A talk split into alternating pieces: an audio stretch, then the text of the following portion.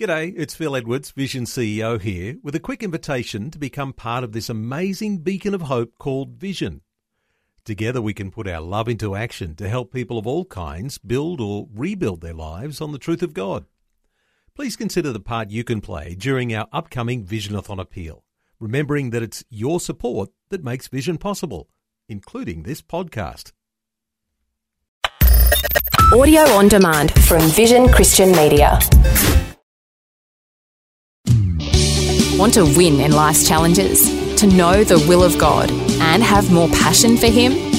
Practical help right now with Tak Bhana and Running with Fire. This week we're talking about the whole aspect of encouragement. And I'm sure even as you listen, you know how important it is to be encouraged on a regular basis. We all need it. There are no exceptions to this.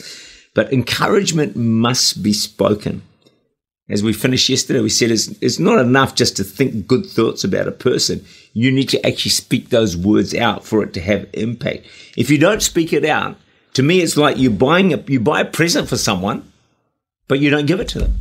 Like, that's insane, isn't it? You would never do that. So if you have a good thought about a person, tell them. If they're not near at hand, text them, email them, do something, but let them know.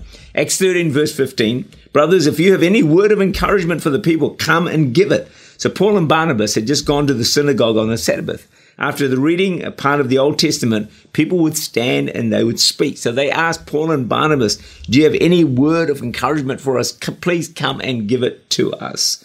They were looking for encouragement, and we all look for words of encouragement. I certainly do. I'm sure you do as well. Words that will build us up, words that help us in times of struggle, that will help us to stay on course. We need words that affirm what uh, that what we are doing is right, that we're on the right track, we're doing well in life. So don't let your heart be influenced by the one negative voice. Don't let it stop you. How often it's true. You know, if I preach, there may be 10 people tell me how good it was. One person tells me that wasn't very good. All I can remember is the one person. We've got to cut out that one dissenting voice and not focus on the negative, but focus on the many more encouraging voices that are all around us. And a word about social media. This phenomenon that was not present in the day of Jesus. Twitter, Instagram, Facebook, TikTok, all these other things, the ways we communicate. Please, let's be very careful what we say through these mediums. Use this great technology to encourage people, to build them up, not to tear them down, not to discourage them. Because with social media, your words reach far and wide to many people that you even never intended it to get to. And your words live in the realm of technology. So, encouragement must be spoken. Let's fill our mouths, fill our technology, fill our pages with words that comfort, that uplift, that inspire. Every church, you know, we need this. When I actually preached this uh, a while ago in my own church at Church Unlimited, this is what I did. At one point in the service, I said, okay, You've heard about encouragement long enough. Let's all stand.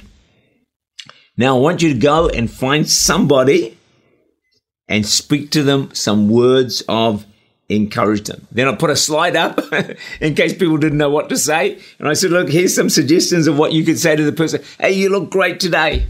Or your singing inspired me, even if that's not quite true. Or, hey, well done for getting to church. You know, just awesome to see you today. Thanks for chatting with me. And, uh, hey, you know, you've got amazing gifts in you. You're a blessing to the church. Do you know what? The response was amazing. People got up, got out of their chairs, they got into it. There was a tremendous buzz in the service, probably one of the best things we've ever done. Because what was what was happening then is we were becoming doers of the word on the spot didn't just hear a message on encouragement, we actually were able to put it into practice. And I'm telling you, the response was amazing. If you go to another church, why don't you encourage your pastor or your leader or someone to do that in one of your services as well? It's not hard to encourage other people. This is not in the too hard basket. This is easy to do. And can I encourage you to grow in this great ministry of encouragement? You will transform and change lives for the better. Tak Bhana is the Senior Pastor of Church Unlimited in Auckland, New Zealand. For more information, to make contact, or to listen again, look for Running with Fire at our website, vision.org.au.